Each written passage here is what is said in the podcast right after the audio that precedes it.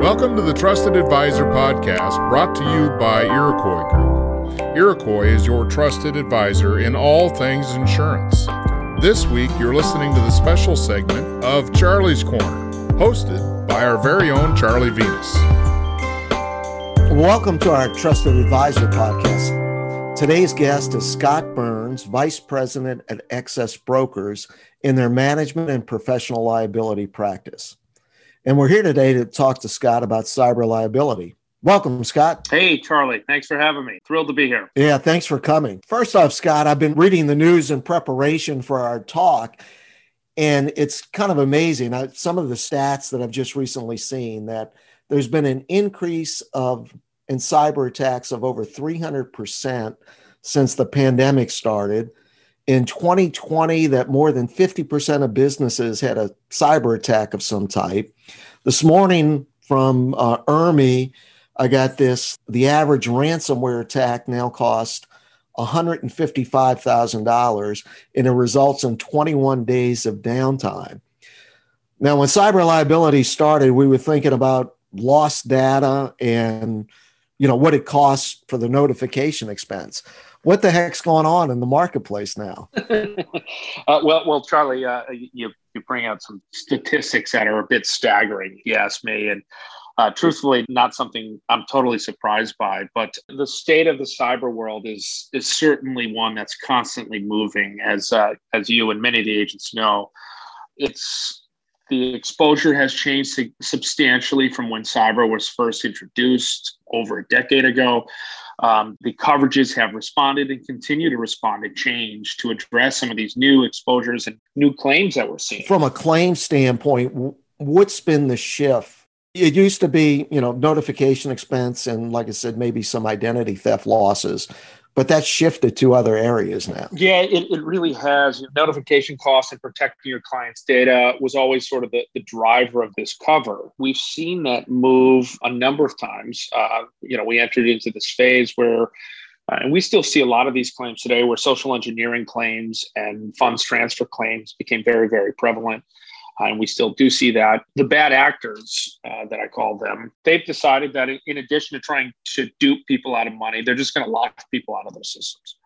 So the ransomware claims that we see regularly are just consistent. The, the number that the bad actors used to ask for was a lot smaller. You cited a number that's $150,000 and they're and I'm not surprised to see that and having the ability for these bad actors to ask for that business uh, or ask for that money is uh, we're seeing it very regularly. So, do you have any insight? Because when the the ransomware attack started, it typically was under fifty thousand dollars that they were looking for, and my understanding was that that was kind of the cutoff point where the FBI would investigate. Over 50, they would investigate. Under 50, they wouldn't. But it seems like that's kind of going out the window now, and some of these demands are even as high as a million bucks for some of the larger companies. There are times where it's even even higher than that. Not years ago, I mean, we would see claims come in for a five hundred dollar ransom, and and now that's you know the the bad actors have just decided they can swing for the fences they can try and get more from these businesses they know how valuable and how dependent businesses are on on their technology and their data and their systems our, my organization uses a cloud. Almost uh, many, many, many businesses use clouds and other types of technology to store and house all of their data and are dependent on this technology to, to operate. So bad actors know very, very quickly that if an organization can't function because their technology is not working, often they don't have a choice. And when you look at it from a coverage standpoint, when I was on the retail agency side, know, you would try to sell people the whole suite of cyber coverages, but the ones that you needed to have were the third party liability and the first party notification expense. Now, you, you know, you need to have business interruption, you need to have the ransomware extortion coverage, you need to have the crime coverage either on the cyber policy or the or through a crime policy. I mean, what are you seeing from coverage offerings and is there anything else that the customer really needs in this area? It's really interesting because we are starting to see some of the companies who offer cyber try and make changes and pushes um, in terms of specifically in terms of ransomware offering you know sublimited ransomware limits or putting a, a co-insurance clause. I've seen a couple of companies come out and put a co-insurance clause on ransomware. Just and it's it's because these companies are seeing the claims pile up, and you know where we've gotten to a point where um, clients see the value in the coverage. Our insured see the value in the coverage. It's now can the carriers find a way to outrun these losses or or price accordingly or limit certain areas where they're getting popped a ton the nice part is it, obtaining the coverage is still relatively easy and the cost is still fairly inexpensive relatively you know some of these minimum premiums for a million dollars of coverage with the very broad policy language that include all the bells and whistles you, you sort of just described know, could still be as inexpensive as say a thousand dollars or or even less right i don't see that that staying right? I see that changing because the claims are just becoming so frequent, and the expense of these things, as as you pointed out, you know, it, it's not 500 bucks anymore. It's it, they're big numbers. It'll be interesting to see how a lot of these companies continue to maneuver within the changing landscape. By that, I mean new claims and new types of claims coming in, new competitors trying to be aggressive with pricing and cover, and established companies trying to find a way to not only uh, maintain the business they have, be competitive, put out new competitive policy forms, and still be relevant players in the marketplace. Now, I know there's you know one of the national carriers out there that writes a lot of cyber liability. They recently instituted a requirement for multi-factor authentication. And I've even seen that there's some supplemental apps now for ransomware coverage is that becoming the norm now in the marketplace or is that are they kind of leading the pack there i don't want to say it's becoming the norm but i, I could see this becoming the norm i could see that uh, multi-factor authentication is going to be a must have you know maybe not this time but a year now from now or a year and a half or two years from now where if you don't have that, you're not going to get all the bells and whistles um, from the companies. So, I mean, it's a great observation because we can still get terms or an indication of price point with limited information as the insurance website, their operations, and the revenue. But that's changing. And where some of the markets are really pushing to get that information, the multi factor authentication, some of these ransomware supplementals, we're seeing that and I think they are trying to drive behavior and change that within the industry. It remains to be seen how successful they are. Are you seeing anything from a partnership standpoint between the carriers and companies that can do, you know, the test the firewalls, test the network for security? Are those partnerships growing or is that just kind of stagnant right now? One of the really great features when you spend money for a cyber policy are, are all those partnerships and services that these cyber companies are including. And a lot of that is because cyber insurance companies are they understand that this is it's in everybody's interest to, to try and prevent these things from happening.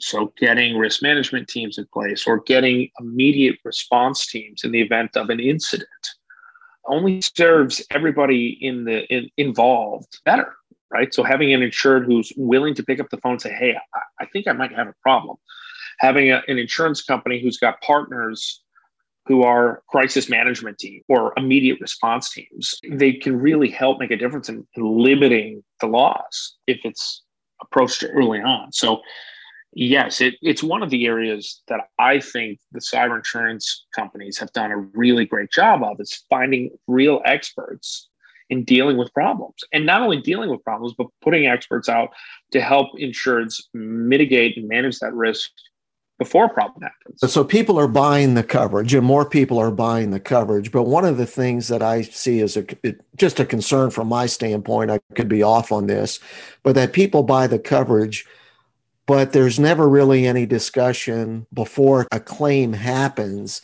as to hey this is your cyber policy. This is you know the risk management. Uh, you know this is who you call if there's a claim. They're going to jump in quickly to try to mitigate the loss. I don't know that a lot of that happens pre-claim on the cyber side. Not, not as much as i think happens on workers compensation sure. or general liability or auto. And are the companies doing anything to try to push that You know, it's really funny because uh, when some of these carrier partners of ours came out and said, "Hey, we really want to get the insured," like this is a really great feature. You know, some of these added benefits to the insurance. When they came out and sold us on this and said, "Hey, make sure you're you're using this as a high right?" Because what we want to do is get these insureds to buy into this process. I would ask the companies, well, how often do these insureds take you up on it? And a couple of years ago, the, the response was very little. Do they use the benefits outside of paying the claim or dealing with it in the event of a claim early on? I ask that question regularly of the carriers, and the response now has changed quite a bit from where it was a couple of years ago. More and more insureds are taking advantage of these benefits. This is a service that's included with these policies, and they should take advantage of it. And, and we are seeing more and more insureds do that. So, you know, thrilled about that. Ultimately, these claims are just becoming so prevalent that something needs to be done. This goes back a couple of years ago, and so I know it's more prevalent today. But the the frequency of cyber claims were more frequent than property claims. When you put that in perspective, you know, educating people on cyber and making sure that they have a risk management process or utilizing the risk management resources that the carrier is asking or providing to them is important but as well as getting the this is how you report and deal with a claim, getting that information across. You're absolutely right. We had a claim come in yesterday. We'll still obviously process a claim the same way for any other line. You know, the claim scenario yesterday, an agent called me and said, Hey, my insured has a problem. We're not sure what to do. And I said, Glad you called. I'm glad we're going to get a team of experts involved so that they can piece through exactly what's going on and we can try and prevent this claim from sort of exploding. So, you know, immediately this was pushed into the carrier. And as we're already in that process of trying to get the experts involved, they've already reached out to the insured and the process of determining what happened and how, how best to resolve it um, is already underway. This breach notice came in yesterday at 4.30. We're less than sort of four or five hours on the clock. The nice part is all of these policies have sort of breach response teams that work 24 7, but it's a really important to notify companies when there is a problem and notify them early.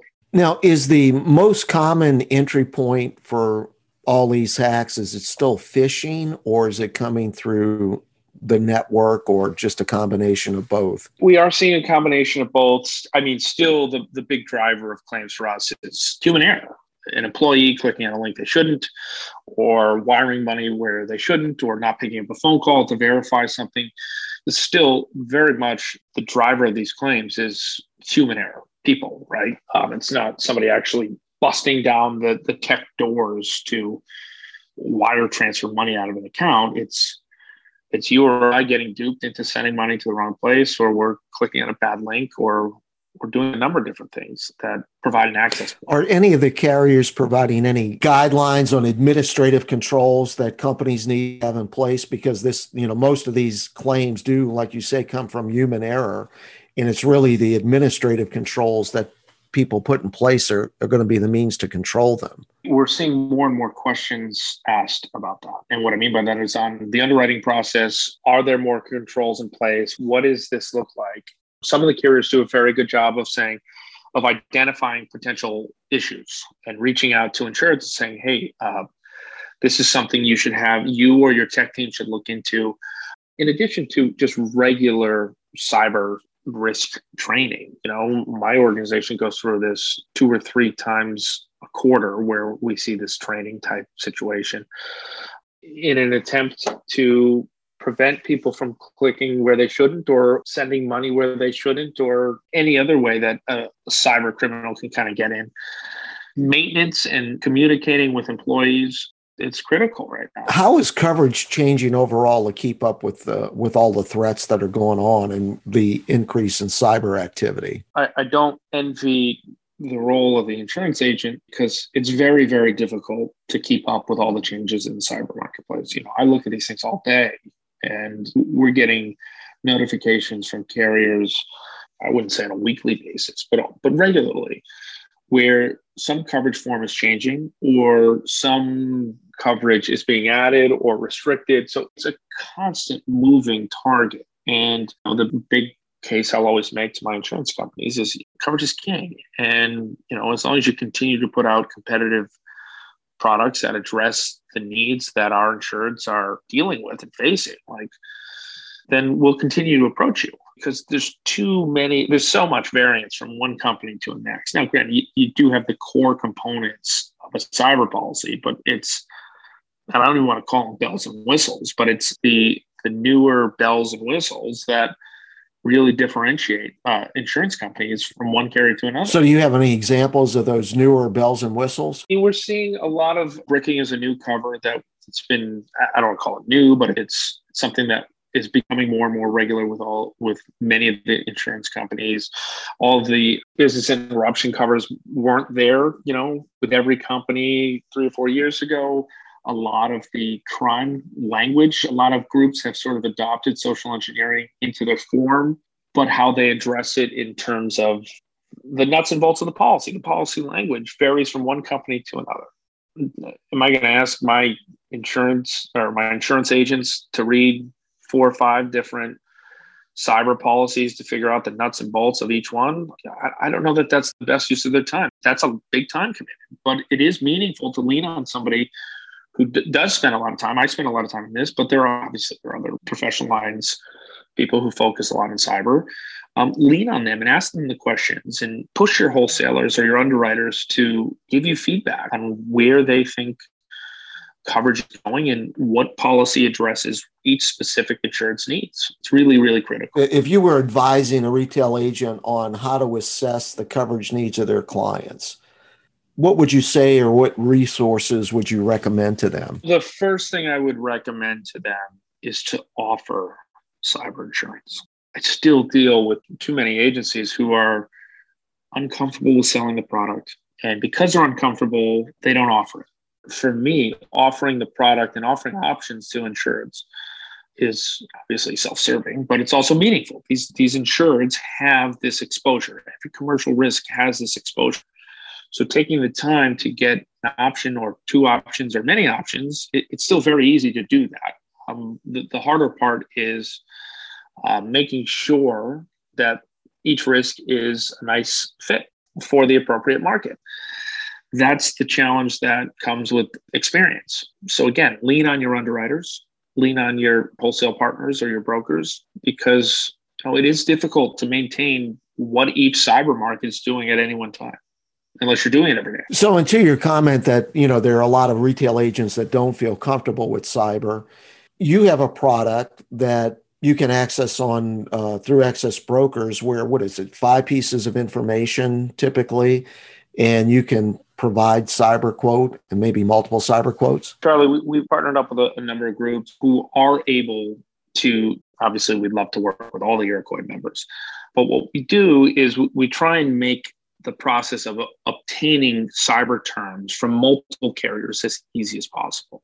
The process can be as simple as putting the name of the insured in, identifying their state. And a lot of the times, the platform that we've partnered with will pull all of the information. It will pull the insured's address, it will pull their areas of operations, it will pull their website. At that point, the agents really only have to input the revenue. And from there, we approach eight or nine insurance companies very, very quickly I would hate for the insured, the agent to say, Hey, Scott, you just sent me nine quotes. I don't have the time to read all this.